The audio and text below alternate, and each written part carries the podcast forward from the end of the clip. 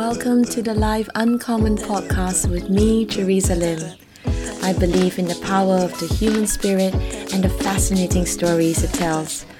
Every week, join me as we pay tribute to extraordinary real life stories of hope, faith, courage, and breakthroughs. May they be a shining beacon of inspiration and a reminder that we are not alone. I hope you find great value in this episode. You ready? Let's go.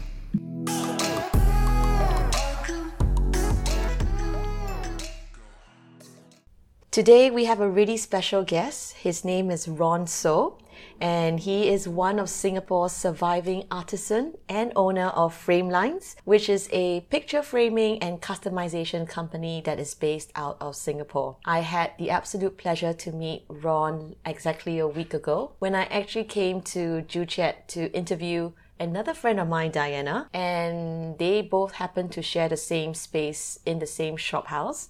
And whilst waiting for Diana, I got chatting with Ron, who is so friendly, so affable, and so humble. And after our interaction, I thought to myself, I have to get this guy on my show because he has an incredible, inspirational story. So thank you so much for coming on the show today, Ron. Thank you. Thank you for having me here. Hi, everyone. My name is Ron. I'm uh, 38 this year. I'm in this industry for 21 years and still counting. So it's very niche market. Yeah, we focus mainly customizations of pictures, framings, and artworks customizations as well. I feel like this is a lost art in Singapore as well. And you were mentioning earlier on that back in 1999 or the late 90s, when we did a count of how many framing customization companies there were in Singapore, it was around 300. Yes. And then you fast forward 21 years to the present moment, we're talking 60 plus. Yeah Correct. companies and those numbers have dropped dramatically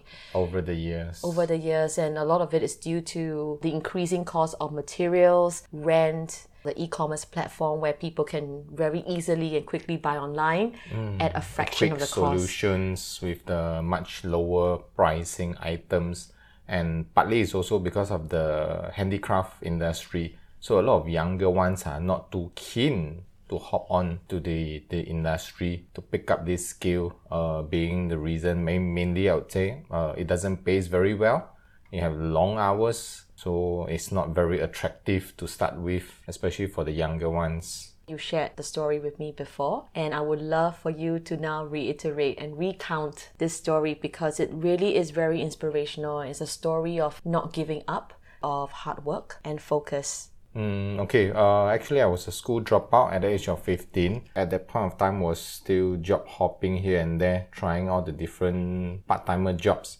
It was only till age of 17 that I chanced upon this, that they were looking for apprentice. So I decided to give it a try after my dad encouraged me that, you know, without qualification, you should at least, at least get a skill so that you won't go hungry so that's how I chanced upon this. So I started as apprentice. That was in uh, year 99. So I still remember my first day of work. I can't even read uh, a measuring tape. Wow. Yes, because in school we were taught using cm. Yes. But in the our industry, the picture framing industry, we often look at uh, inches. We work with inches and not with cm. Interesting. Is there a reason why you worked with inches and not in centimeters? Honestly, I'm not too sure. Just that uh, when I went in, that came into this trade, all my seniors they all work with inches. So this is something very new to me that I need to learn. Wow. So could you maybe expound a little bit more about how you actually came to become an apprentice? And was it to be an apprentice in Framelines, this company, or were you with someone else? Uh, it started with uh, another company uh, who is actually our picture frame supplier. So basically, their main core of business is that they import in all the frames, the profiles, and the design, and then they will supply to all the various picture framers shop. So I started uh, working there uh, from a warehouse, and then that's where they had an outlet, which is a workshop where they customize frames to so at that point of time, it wasn't really a direct apprentice intake. It's more like a assistant. Wherever they need help, I will go over.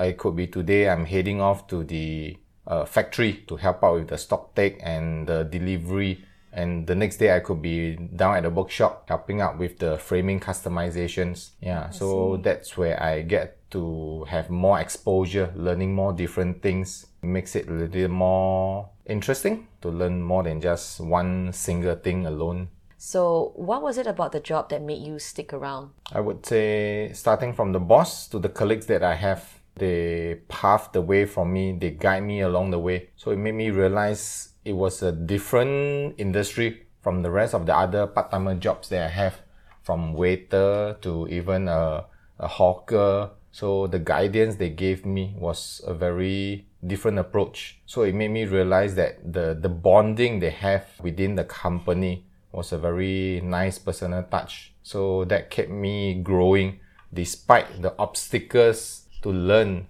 Uh, I still remember my first day, other than learning to read a measuring tape, all I did for the rest of the day was just sweeping the floor. You really started from the bottom. Yes, Right? sweeping the floor. So then followed by step by step, and I got to learn. Started at the age of 17, slightly less than two years down the road. That was where I got enlisted into the army. But that didn't stop me. So after my BMT, I was posted out. So it, I had a shift jobs during my NS. So during my off days, uh, I actually still came back to work as part time to continue pursue this so-called hobby of mine. Also, and was it with the same company or? Hmm. Yes, the same company. So it was also at that company that I actually got to met my uh, ex-boss of Framelines, the founder of Framelines Gallery. His name is Jimmy. When Framelines started, he couldn't afford a proper shop space. So what he did was he rented a workstation at that company that I work at. So that's how I got to know him. He's a one-man show. So he collects sales and he comes back. He need to mix frame. So when he gets busy, uh, and whenever I'm free, I will always pop over to help him with the frame. So it was a, a learning approach to me at that point of time. Then that's how he feels that I may have the potential to be an apprentice. So that's how he roped me into Framelines uh, during my NS part-time days. Wow, awesome, awesome.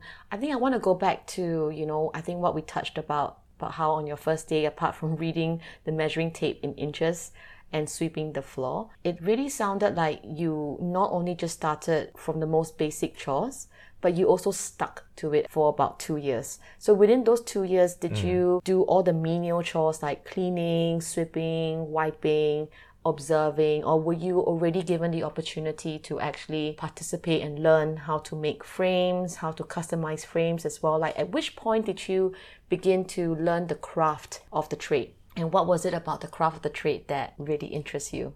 Mm, the minor chores was like probably only a couple of days, maybe like that's two, good. three days. Then that's where, of course, they, I suppose, they monitor my approach towards this uh, industry and how keen I am. So I remember a couple of days later, that's where I started learning. The next stage was like cutting wood. I would say it took me a couple of weeks before I move on to the next stage, which is actually cutting glass. Oh, wow, cutting glass. Yes, correct. So as simple as it may seems to be, but you really need some form of skills. Even during my two years journey before my NS enlistment, I would not dare to say that I'm good enough to make my own frame of good quality. I'm still in a basic step learning. So it really takes years of practice and learning to really get into a proper shape Could you talk us also through your mindset? Because practice is one thing, but I think adopting the right attitude and mindset is really key in sustaining that practice over time. You know, like you could be saying, Yes, I'm going to learn how to cut wood, cut glass. But sometimes when we just go, Oh my gosh, I've been doing this for so many weeks and so many months now. Why is it still not perfect? You know, am I doing the wrong thing? Like, did any of these doubts creep into your mind at that point in time and you kind of go, Nah, this is not for me? Or, Yes, I do love this and I'm going to continue doing it? Like, what was going through your mind at that time?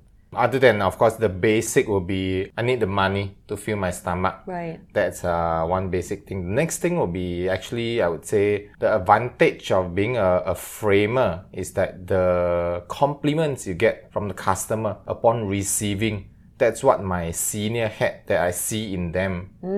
So whenever they finish a job, then the customer comes to collect all the compliments they start giving him. That's a sense of achievement to me. This is something that I look up upon to. One day, I tell myself, uh, I, I'm going to be one of them. I'm going to have someone to compliment the work that I do Awesome. the amount of time and effort that I put into to dedicate this piece of frame, this piece of art. Yeah, that sense of appreciation from someone to go, wow, you created that and I loved it and it's so beautiful. exactly. And then it's going to go up on someone's wall in their house or in an art gallery or in their office as well. It's really that sense of achievement. Yes, correct. Yeah, Yeah. that that the drive keeps me going. The seniors they actually did a very good job to inspire me to mm. work harder. They keep encouraging me along the ways, telling me one day you can be equally good or even better than us. Just got to keep persist. I think it's so important, regardless how old you are, when you are starting out something brand new and you don't really know how to navigate through the processes and the workflow, to have people around you, whether is it your seniors or your peers or your family or your friends, really encourage you to say, you know, don't give up. You know, you just need to practice, hit down, focus, and one day you will get the credit and the appreciation of that piece of art or that piece of work that you have produced as well. And I love that that's one of the things that kept you going, Correct. wanting to learn more. When you met the owner of Framelines Gallery at that point in time, he was still renting a space in that company, right? So Correct. Could you maybe walk us through the whole relationship that you had with him and how did you move with him to set up shop and then what happened after that? uh, like I mentioned earlier on, was that he, he was a one man show. So sometimes when the workload was more, he couldn't cope. Uh, that's where since we are at the same unit of the production area, so whenever I'm free, I was always pop by to see if there's anything I could help out. He could see that I was pretty helpful. And I would say my approach was more towards I'm very keen to learn. Teach me as much as possible. What a great attitude. Yeah, so I suppose this is something that he found in me that interests him even more. So he would also encourage me at the same time, as in knowing that uh, I'm going for my NS soon. So he'll tell me, you know what, you already found a permanent job right after your NS, even before you're enlisted right That now. That is so great. that is very encouraging and of course it gave me a very strong confident boost knowing that you know uh, i had my career well path in a way so long as i'm willing to work hard. So that drive me even stronger to explore the industry wanting to learn more. And of course the most important i would say the never give up attitude He sounds like he's your 恩人. Yes, So you know, like correct. in Mandarin, 恩人 actually means benefactor. correct Someone yes. that just came into your life unexpectedly. You were not expecting this person to come into your life Exactly, either. And yes. right place, right time. correct You met him, he met you, and there was an instant connection. yes And now, fast forward 21 years, you are now the rightful owner of Framelines Gallery. So interesting how all these started All and star- started out. and- and mapped out it, for it wasn't you. planned in the, in the first place so that's why i'm considered very lucky very fortunate mm, And I also feel like, yes, I think luck does play a part in it, but adopting the right mindset and the right attitude, which you mentioned before, was about I'm here to learn, teach me everything. Exactly. And also having that attitude and posture of humility. I, I don't mind sweeping the floors for a couple of days. Mm. I don't mind learning how to cut the wood. I don't mind learning how to do this. Just teach me everything you can. Correct. You know because one day i know that my piece of work that i produce will get the appreciation and the applause from my customers. Which is ultimately the thing that is driving you yes. to wake up every day to go into work and just to get your hands dirty. Correct. You know you're not afraid of hard work. Yes so every day i can tell myself today i learned a new skill today i got better at learning this new skill after all the practice daily Did you ever feel at any point in time that because you did not finish school, that you felt that you wanted to, in a way, also prove to yourself you can learn a skill, you can learn something, and there's something for you to also contribute? Yes, definitely. From the start, where I dropped out of school, deep in my heart was actually I don't really have much self confidence because I always label myself as a school dropout. No matter who I speak to, uh, I will tell them I'm the school dropout. Uh, I may be labeled as someone useless without even a proper qualification. But then there came the opportunity that I tell myself I need to work hard. I need to prove myself for a start before I can prove to anyone else that I'm still capable of doing something even without a qualifications. So I guess that strengthened my character to even want to do something and show others that I can even do it with determinations. And looking back 21 years on and looking back at how far you have come as well, if you could go back in time to your 17 year old self, what words of advice or message you would tell that 17 year old kid? Mm, don't be afraid to take hardship, be positive. Always tell yourself, be ready to learn new things. Every day we are learning new things. Even right now, 21 years later, I am still learning every single day be it words of wisdom, be it a positive mentality. Every single day, we are still learning to be a better us.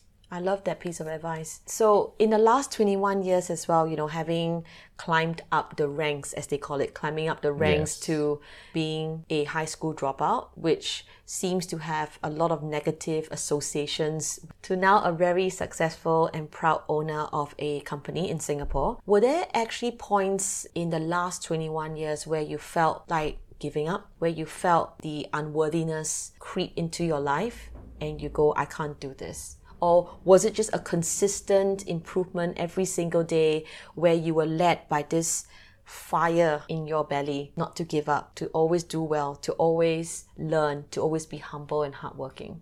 There was actually a lot of uh, times where I thought I had no choice but to give up. One was, I remember back in uh, late 2007, that's where the financial crisis kicks in. So business were bad. So I could sense that it seems like my career is not going quite steady in that sense. Uh, it was quite soon to realize that in 2008, that's where he announced that he wanted to sell away the company that is no longer making money. So that's where he approached me and asked me if I'm keen to take over the company and give it a try to see if I can revive it. So that was a turning point for me at that time. The first fear kicks in. That night, I remember I went back, I spoke to my dad.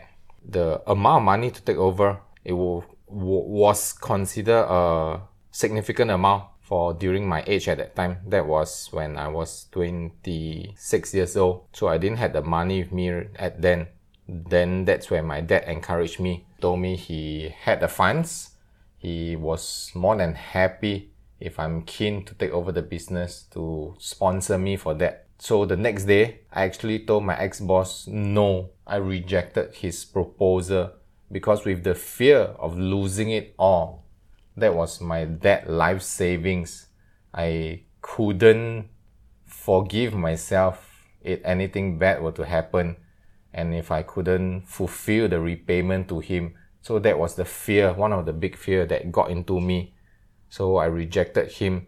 Then that was where he proposed, counter proposed back to me that if you're really keen, I'd rather sell it to you at a subsidized price rather than anyone else because you know the company better than anyone else. End of the day, we decided to have it as a, a monthly repayment scheme. So it worked out in that monthly repayment scheme. So I'm supposed to pay him every month for a year. The fear still didn't left me. I still had that fear in me. Am I able to do it?